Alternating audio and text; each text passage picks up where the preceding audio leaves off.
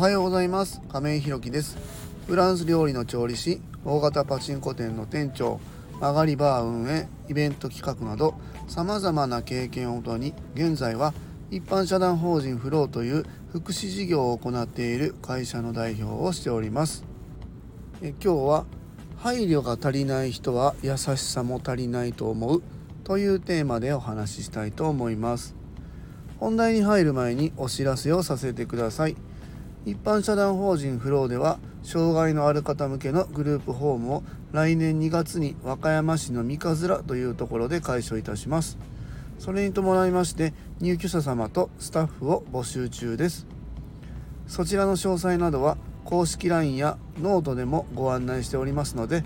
是非概要欄のリンクからご覧いただきますようお願いいたします。それでは本題です。今日は配慮が足りない人は優しさも足りないと思うというテーマでお話ししたいと思います。あの今日もね題名でもうほぼ答えは出ちゃってるんですけど、まあ、今日も少し内容を深掘りさせていただきますとついさっきなんですけどねそのコンビニでコーヒーを買おうと思ったんです。でその時に、まあ、レジにねあのコーヒーの、まあ、メニュー貼ってあるとかとかってあると思うんですけど今日僕が行ったところねコーヒーのメニュー貼ってなかったんですよ。でまあとりあえずコーヒー注文しようと思って、えっと、コーヒーのカフェラテをね頼もうと思ったんですけど店によってはなんかサイズが SML だったりなんかレギュラーの R と L だったりなんかいろいろあるじゃないですか。だからちょっとメニュー見て注文しようかなと思ってコーヒー頼みたいんですけどってあの店員さんに聞いたら「はいどうぞ」って言われていやメニューないんですよ。うん。いやあのメニューはって言ったら「あああちらにあります」って言ってめっちゃ遠くのなんかコーヒーの何て言うんですかサーバーあるところみたいな上の方にまあ確かに言われりゃちっちゃくあるんだみたいなところに貼ってあったんですよね。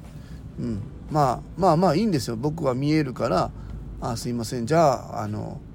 カフェラテのホットの、えっと、レギュラーサイズをお願いします」って頼んだんですけどこれでも僕は見えてるけど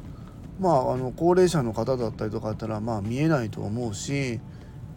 ねあのそれこそ障害をお持ちの方だったらあの何て言うんだろうな車椅子に乗ってたらそんな高さのとこまでも見えてないかも分かんないじゃないですか。その辺の配慮が足りないなっていうふうに思ったのと何て言うんだろうな。そのこんな問題って多分レジ入ってる方その店に入ってる方ってもう何百回何千回って多分言われたと思うしそういう機会にまあ遭遇することってめちゃくちゃあると思うんですけどその度にその案内でずっとこれ、まあ、多分コーヒーのねそのコンビニでコーヒーが飲めるようになったなんてこの1年2年じゃないじゃないですかだからその数年間その店はそれでずっとやってきたのかなっていうふうに思うとちょっとね、うん、配慮が足りないなっていうふうに、まあ、思いましたね。多分ねそのそこの店の方も、まあ、それが売り上げにどう影響してるかってなかなかきちんとした数字で測れないと思うんでもしかしたら実感ないのかも分かんないんですけどそういうところからねお客様の数っていうのはね僕は減っていくんじゃないかなと思うし特にコンビニだったらそういうなんかスーパーバイザーみたいな人が見に来ると思うんですけどその辺気が付かないのかなとかってちょっとね思いましたね。で昨日ですかねえっと回転寿司行ったんですけどその時もなんかねちょっと配慮足りないなって思ったのがえっとクリスマスのメニューみたいなのがね回転寿司のレーンで回ってるわけですよ。で、えー、クリスマスメニューえー、お子様限定何が入ってるかわからないって書いて回ってるんですけどいやいやあのお楽しみっていう面では、まあ、分かるんですけど何て言うんだろうなまあ多分今聞いてる方で何人かパッと思い浮かんだ方いると思うんですけど、まあ、子供連れてね、えー、親としてこう行ってるとするじゃないですか。で何が入ってるかわからないもんって注文できます？そのまあ子供らからしたらいいかもわかんないけどもしかしたら回転寿司の寿司かもわかんないしおもちゃかも分かんないしデザートかも分かんないわけですよ。そんなの注文できます？僕ちょっとできない。ですよね。なんかもうお腹いっぱいだなと思って子供が「じゃあこれ頼んでいい?」って言って「あいいよ」って言って頼んだら寿司だった時どうします？嫌でしょ？ねだからそういうのってあの想像すれば分かんのになって思うことの配慮が足りてないなっていうことがあったりまだ まだあるんですけど寿司屋さんでね。あの食べ終わったのでねお会計のボタンを押して店員さん来るわけですよね。だからあの店員が参りますのでしばらくお待ちくださいっていう画面に切り替わってるんです。でまあ、えーと、某寿司屋さんなんでこうお皿の数ガチャガチャガチャって流していくとこです。まあなんとなくもうどこか分かったと思うんですけど。でその時に「ありがとうございます。じゃあ今日はあの31皿ですね」って言われたんですけどいや分かんないですよね。もうその数字が出てないんで。だから確認しようがないんで「あはい」って言うしかないっていう。それもねもう何回も多分ね見てるはずなんですよスタッフさんも、まあ、そこの店長さんもスーパーバイザーさんも営業のそういうシステム開発の人もねそこら辺の配慮ができないっていうのはちょっとね僕からしたら驚きだなっていうふうに思ってるんですよね。うん、なのでそういう配慮ができないっていうのはある意味ちょっと優しさが僕は足りないなっていうまあこの同義語みたいな感じでちょっと僕思っててえっとここができないっていうのは営業としては割と僕致命的だなって思うんですよ。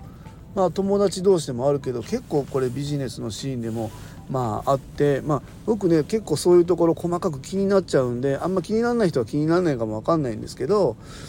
あのその辺の細かい配慮からお客様の、まあ、次の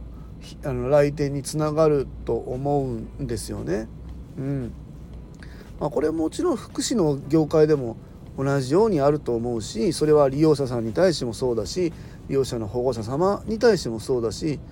もちろんねスタッフの方にもそうだと思うんですよ。なんか分かってる前提でなんか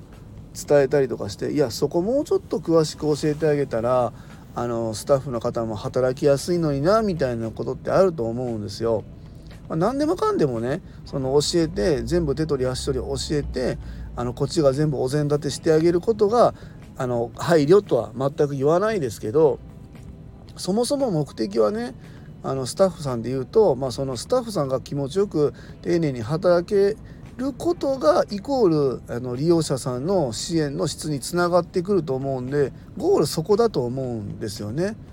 だからそのスタッフの勉強のためにあえて放置してますっていうのってなかなか雑な教え方だなと思うしその配慮が足りないと思うし結果その支援の質の低下につながって自分たちの事業をやっぱりこう圧迫していくんじゃないかなというふうにまあ思ってます。だからこう何て言うんだろうな配慮っていうのは相手に対する気配りだったりっていうのがすごく重要になってくると思うんで今これをしたことでこれを発言したことで相手がどうリアクションするんだろうとかどういうふうにこう思ってるんだろうとかどうやればこういい嬉しく思ってくれるとかその辺をねちょっと考えてから発言したり行動した方がいいなというふうに僕は思って普段生活してるっていうところですね。皆さんどうですかね。結構それ考えすぎだよねって言われることもあるんですけど僕はあんまりねそう思ってなくって以前にも話した通りビジネスと割とこの趣味の境界線が曖昧なんでねこの辺を日々考えることがあるんですけど皆さんはねみんなあのどういうふうに過ごして気づかれてそれに対してまたリアクションされてるのかっていうのまたねもしあればレターなりをくだされば嬉しいなというふうに思います。はい、えー、今日は配慮が足りない人は優しさも足りないというテーマでお話しさせていただきました。最後までお聴きくださりありがとうございます。次回の放送もよろしくお願いします。今日も素敵な一日をお過ごしください。一般社団法人フローの亀井宏樹でした。